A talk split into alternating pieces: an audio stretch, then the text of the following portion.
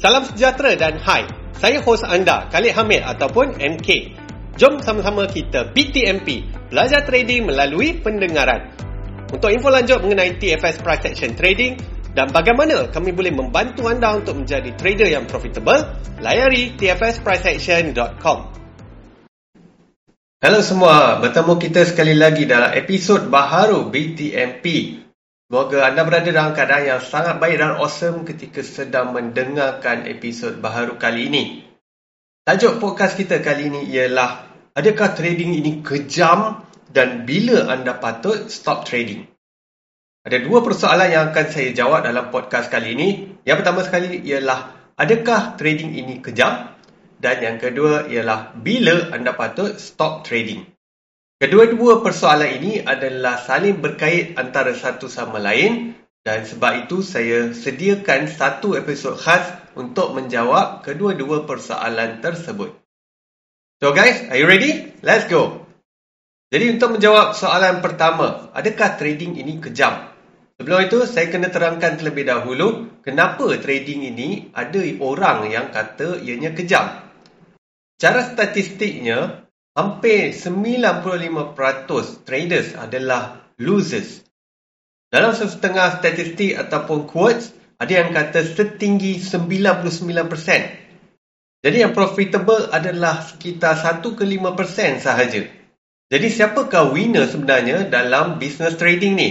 Jawapannya adalah prop firm ataupun broker. Ialah sebab sembilan puluh lima to sembilan puluh sembilan peratus adalah losers. Jadi duit mereka yang losers ni semua dapat kat dia orang. Contohnya macam prop firm. sembilan puluh lima peratus losers akan bayar yuran challenge, lepas tu fail. So semua duit ni pergi kat dia orang. Lagi lima peratus yang winners ni adalah tak seberamai mana pun dan bukan senang nak konsisten dapat payout. Jadi duit mereka yang losers sembilan puluh lima peratus akan diambil untuk bayar winners yang lima peratus. Melalui statistik ini sahaja, kita dah nampak yang trading ni sangat kejam. Begitu sedikit orang yang berjaya berbanding, begitu ramai mereka yang gagal. Jadi adakah ianya berbaloi? Adakah berbaloi usaha gigih anda untuk menjadi the top one ataupun lima peratus profitable traders? Jawapan yang saya boleh berikan secara jujurnya ialah hell yeah ataupun sangat-sangat yes. Ianya sangat-sangat berbaloi. Sebab apa saya cakap macam tu? Sebab dalam trading ianya tidak melibatkan sesiapa. Ianya hanya ada anda dan market sahaja. Anda seratus peratus bertanggungjawab terhadap kejayaan maupun kegagalan anda.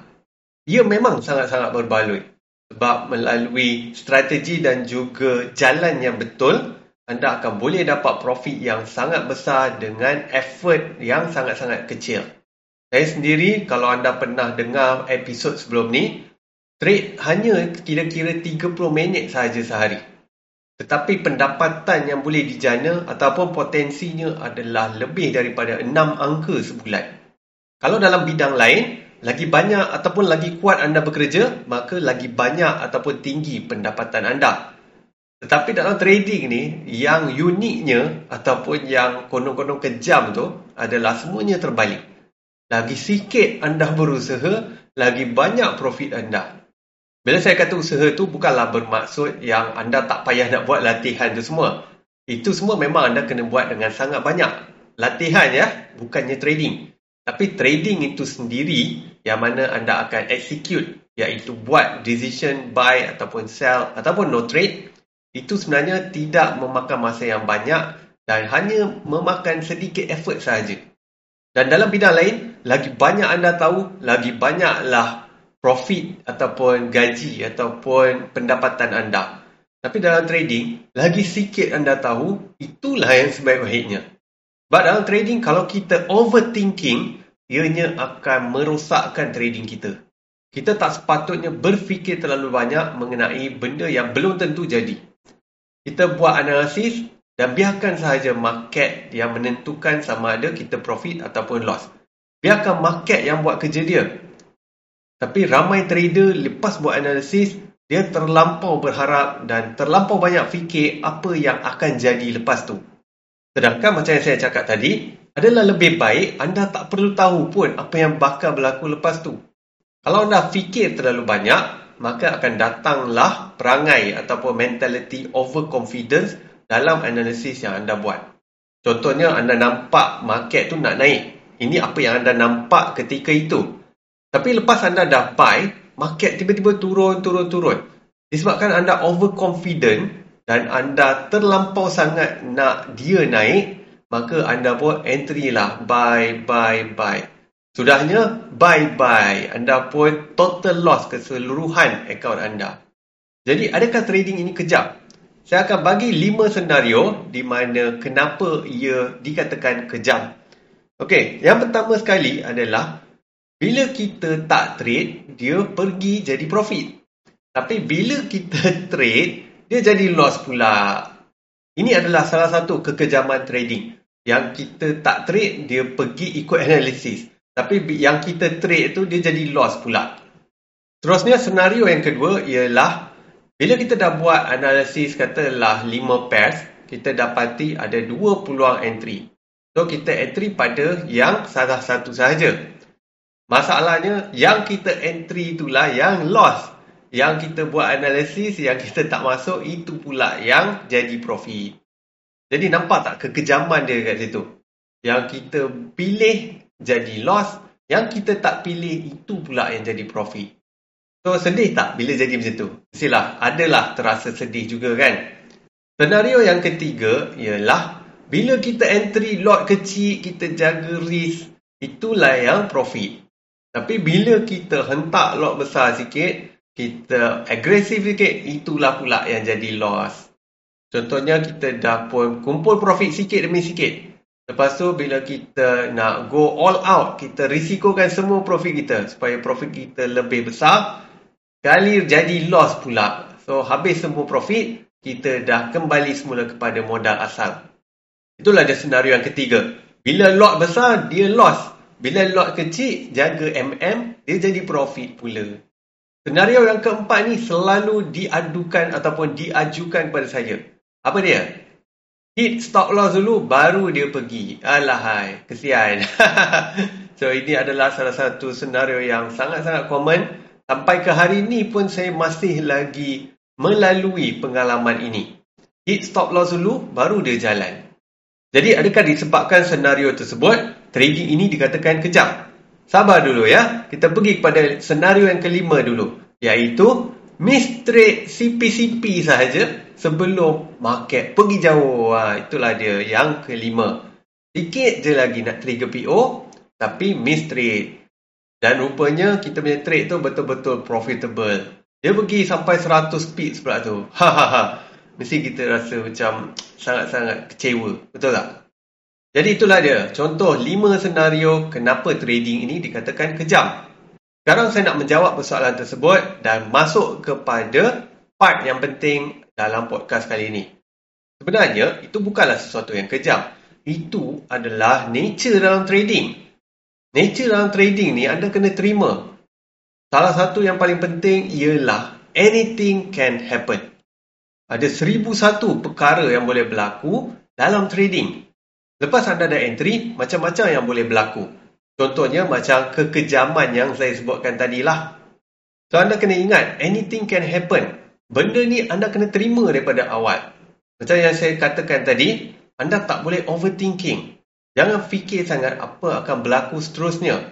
Kalau anda dah buat yang terbaik, dengan membuat journaling, anda cari reason kenapa anda nak buy ataupun sell. Lepas tu anda dah kira berapa yang anda bakal risikokan. Biarkan saja market nak pergi mana. Biar market buat kerja dia. Serahkan segala-galanya kepada market. Daripada awal, anda dah tahu berapa banyak yang anda akan rugi. Itu sudah cukup. Itu sudah cukup untuk membuatkan anda tenang dan boleh menerima kenyataan mengenai anything can happen. Kalau anda dah set stop loss, what will happen? Ataupun what can happen? Anda rugi setakat loss tu je lah. Boleh tak anda tiba-tiba rugi sampai lima peratus lepas anda dah set stop loss? Sudah tentulah tidak. Anda akan rugi setakat mana yang anda set stop loss sahaja. Yes, saya faham kadang-kadang memang slippage boleh berlaku. Tapi dia slip sampai beberapa pips saja. Bukanlah sampai berpuluh-puluh pips pun. Jadi tolonglah, saya merayu kepada anda supaya anda menerima nature yang pertama ni, iaitu anything can happen. Dan nature kedua yang anda kena terima adalah loss adalah pasti dan banyak. So, ramai orang yang sekadar cakap loss adalah pasti, tapi mereka lupa yang loss itu pasti dan banyak. Anda win mungkin tiga puluh to empat puluh peratus sahaja, manakala enam puluh ke tujuh puluh peratus akan jadi loss. Tapi anda tak perlu risau kalau anda jaga risk to reward ratio. Sebab nature dalam trading ni memang kita akan rugi kebanyakan daripada trade yang kita buat. Daripada sepuluh kali kita trade, tiga atau empat kali sahaja yang akan profit. Manakala yang selebihnya tu akan berakhir dengan loss. Bila saya kata nature, maksudnya ia adalah sesuatu yang anda tak boleh lari daripadanya. Anda kena terima realiti ni daripada awal. Kalau anda tak terima daripada awal, anda akan suffer sepanjang career anda. Dan once anda boleh accept reality ataupun nature yang saya sebutkan ni, barulah anda boleh bergerak perlahan-lahan ke arah profitable. Dan nature ketiga dan juga terakhir yang saya nak sampaikan ialah setiap trade adalah unik. Apa yang dimaksudkan dengan unik? Maksudnya, kita boleh jumpa situasi yang sama pada chart berulang-ulang kali. Kita akan nampak pattern yang sama tu berulang-ulang. Tapi anda kena ingat, setiap trade adalah unik. Dulu kita mungkin profit dekat setup tersebut. Tapi bila kita trade untuk kali yang kedua dan juga yang ketiga, boleh jadi yang kedua itu loss dan yang ketiga itu pun berakhir dengan loss. Kenapa dia boleh jadi macam tu? Anda tak perlu nak fikir kenapa. Anda tak perlu nak cuba cari penerangan ataupun penjelasan terhadap semua trade anda. Price nak pergi ke mana, itu adalah di luar kawalan kita. Sebab tu saya selalu pesan, apa yang penting adalah before. Kenapa anda buy ataupun sell? Adakah anda sudah cukup berpuas hati dengan setup dan juga signal yang muncul? Kalau anda berpuas hati, anda kena senaraikan kenapa. Why you want to buy or sell these pairs? Dan step yang kedua adalah gunakan lot size ataupun position size yang betul. Kalau anda buat kedua-dua benda ni, barulah emosi anda boleh tenang. Setup dan signal yang sama mungkin akan memberikan anda profit sebelum ni, tetapi belum tentu akan menjamin profit pada trade-trade yang akan datang. Tapi anda jangan risau, selagi anda menjaga risk to reward ratio, dan anda tanamkan mindset risk first, reward later, anda tetap akan berakhir dengan net profit juga akhirnya nanti. Jadi bayangkan setup dengan signal yang sama tu, sebanyak sepuluh kali, anda ulang-ulang, buat benda yang betul, tiga ataupun empat kali win saja sudah cukup untuk anda cover losses yang selebihnya. Trading ni shortcut dia senang je. Anda profit besar, kemudian anda loss kecil. Jadi katakan bila profit, anda profit seratus pip. Manakala sebelum tu anda dah pun loss dua puluh pips sebanyak tiga kali. Anda masih lagi berakhir dengan net profit sebanyak empat puluh pips. So itulah dia reality dalam trading. empat kali anda trade, tiga trade yang pertama tu loss. Lepas tu, mungkin lepas tu, tiga kali lagi anda loss. Kemudian trade yang ke lapan, barulah anda profit. Dan trade yang ke sembilan, anda profit sekali lagi.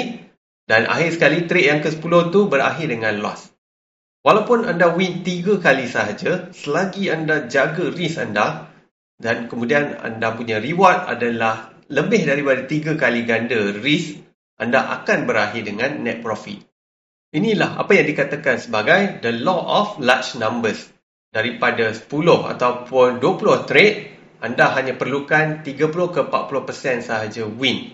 Selebihnya tu loss tak apa. It's okay dan anda kena terima itu sebagai nature dalam trading. Jadi saya ulang sekali lagi. Tiga nature dalam trading tersebut adalah, yang pertama sekali, anything can happen. Yang kedua adalah losses adalah pasti dan banyak. Dan yang ketiga adalah setiap trade adalah unik. Kesimpulannya, trading ini tidaklah kejam selagi mana anda mempunyai mindset yang betul. Trading ni orang kata kejam untuk newbie lah dan mereka yang tak tahu apa-apa pasal trading. Sebab dalam trading kita tak boleh nak control outcome. Market pergi mana lepas tu kita tak boleh nak control. Dan kemudian loss itu pasti, anything can happen. Dan kebanyakan trade kita memang ditakdirkan untuk banyak loss. Lagi mana anda terima nature in trading, ini bukanlah sesuatu yang kejam. Semuanya boleh dikawal melalui aplikasi strategi yang betul, iaitu finding reasons why to buy dan why to sell. Yang seterusnya adalah anda kontrol anda punya lot size. Position sizing anda kena betul dan serahkan selebihnya kepada market. Jadi itulah dia jawapan kepada persoalan, adakah trading ini kejam? Jawapannya adalah tidak. Selagi mana anda berpegang kepada the nature of trading. Sekarang kita akan berganjak kepada persoalan yang kedua pula, iaitu bila anda patut stop trading. Anda sepatutnya stop trading apabila loss anda telah mencecah three percent. Katakan anda risk one percent per trade dan anda telah suffer three percent ataupun three consecutive losses. Anda telah straight loss banyak tiga kali. Jadi anda disyorkan untuk stop trading. Katakan risk per trade anda adalah zero point five percent. Maksudnya separuh daripada one percent tadi. Maka anda akan stop trading bila anda dah menghadapi straight loss sebanyak enam kali. So enam kali anda loss zero point five percent. Maksudnya anda dah pun loss sebanyak three percent. Kenapa kena stop lepas dah loss three percent? Ini adalah supaya anda boleh bangkit dengan lebih mudah pada minggu-minggu yang mendatang. Seperti yang telah saya selalu pesan, some week you make money, some week you lose money. Anda tak boleh nak profit tiap-tiap minggu.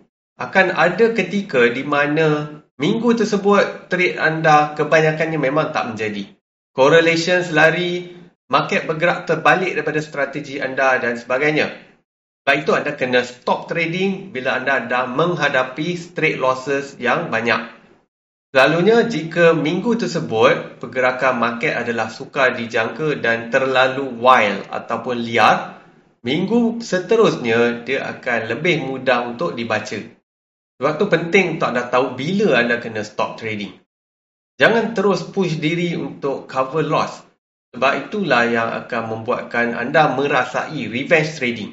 Anda dah loss three percent dan dengan setiap peluang yang datang selepas itu, anda akan rasa macam anda nak naikkan risk per trade ataupun risk per day anda supaya dengan peluang tersebut anda boleh cover balik semua losses anda.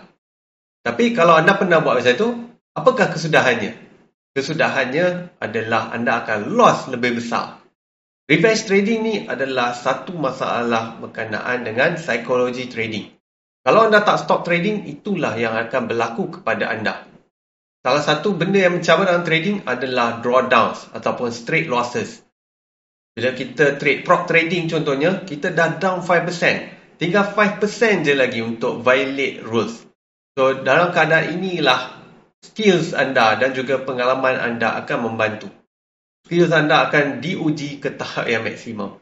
Ini kerana untuk anda cover balik loss tersebut secara sedikit demi sedikit, ianya akan memerlukan kesabaran yang sangat tinggi.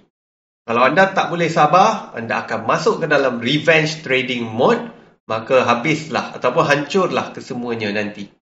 Anda kena fikir yang trading ni adalah untuk long term. Sampai bila-bila pun market ada. Cuti pun setahun dua kali je, iaitu ketika Christmas dan juga New Year. Hari-hari cuti lain macam Chinese New Year, Hari Raya Aidilfitri, Deepavali dan sebagainya, market tak tutup pun. Jadi jangan disebabkan nak kejar cover loss, anda sanggup korbankan segala-galanya. Ingatlah, market sentiasa ada. Stop trading minggu ni dan kemudian sambung trading minggu depan bila market tu kembali tenang dan lebih mudah dijangka pergerakannya. Dan apa yang lebih penting ialah keadaan emosi anda pada minggu seterusnya akan lebih tenang. Anda boleh lupakan apa yang dah jadi pada minggu sebelumnya dan kemudian trade dengan lebih baik. Tapi jangan lupa untuk buat trade review tentang apa yang berlaku terhadap trade anda. Anda kena tahu, adakah losses anda tu disebabkan oleh bad losses ataupun good losses. Good loss ni adalah disebabkan oleh keadaan market. Kita dah buat yang terbaik, kita dah follow setup dan signal dan juga trading rules, tapi loss tetap berlaku. Untuk bad loss pula, itu adalah disebabkan oleh mistake kita sendiri. Contohnya macam kita risk terlalu besar, kita tak tunggu candlestick close, candlestick tu berbentuk kecil, kita pergi trade juga, kita teka dia nak pergi mana dan sebagainya. Ada satu tips yang saya nak bagi dan anda kena amalkan benda ni, iaitu fikirkan risk anda dalam R multiples. Jangan fikirkan tentang pips. Kalau anda fikirkan ataupun kira dalam pips, nanti dia jadi very complicated. Contohnya kalau anda kira satu R tu dua puluh pips. Bila anda profit empat puluh pips, itu adalah dua R. Kalau profit lapan puluh pips, itu adalah empat R. Kalau anda profit sembilan puluh pips, itu adalah empat perpuluhan lima R. Anda tak perlu nak terlampau berkira dengan market. Jangan kira dengan terperinci nak tujuh puluh lapan pips, empat puluh tiga pips, semua tu. Kalau anda nak kira reward, kiralah sekadar kosong perpuluhan lima R saja. Contohnya kalau anda profit lima puluh pips, so anda bolehlah ambil reward anda sebagai dua perpuluhan lima R. Tak payahlah nak kira sampai dua perpuluhan tiga satu, dua perpuluhan empat empat dan sebagainya. Macam saya, saya gunakan genapan kosong perpuluhan lima R sahaja. Kalau anda kira anda punya statistik ataupun performance anda macam ni, pengiraan dia tu lebih mudah dan lebih bermakna. Sebab anda tahu berapa banyak reward anda berbanding dengan risiko yang anda ambil. Contohnya kalau empat R, automatik anda tahu anda punya reward adalah empat kali ganda daripada anda punya risk. Kalau anda letak situ lapan puluh pips, anda pun pening nak tahu berapa kali ganda daripada risk. Ha, so kena kira juga kan. Jadi bila anda kira daripada awal menggunakan R multiples instead of pips, anda punya statistik ataupun performance akan lebih bermakna dan mudah untuk dihadam. Berbalik pada topik sebelum ni, trade losses adalah sesuatu yang boleh berlaku dalam trading. Kalau win rate anda tiga puluh peratus, maknanya boleh jadi tujuh trade pertama akan loss. Manakala tiga trade seterusnya adalah profit. Sebagai trader, jangan fikirkan mengenai offense ataupun serangan sahaja. Bila market tak align dengan anda punya strategi, anda kena belajar untuk bertahan ataupun defense. Anda kena bertahan, bertahan, bertahan dan bila sampai masanya nanti, market kembali cantik dan ikut anda punya strategi, maka barulah anda boleh cover balik loss tersebut dan berakhir dengan net profit. Baiklah, kita dah sampai kepada penghujung podcast kali ini yang menjawab persoalan adakah trading ini kejam dan bila anda patut stop trading. Trading ini tidaklah kejam asalkan anda menerima daripada awal mengenai nature of trading.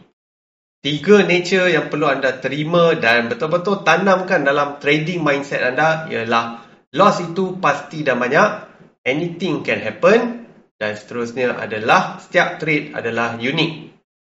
Setiap kali anda trade, ingatlah bahawa kemungkinan untuk profit ataupun loss adalah sentiasa lima puluh lima puluh.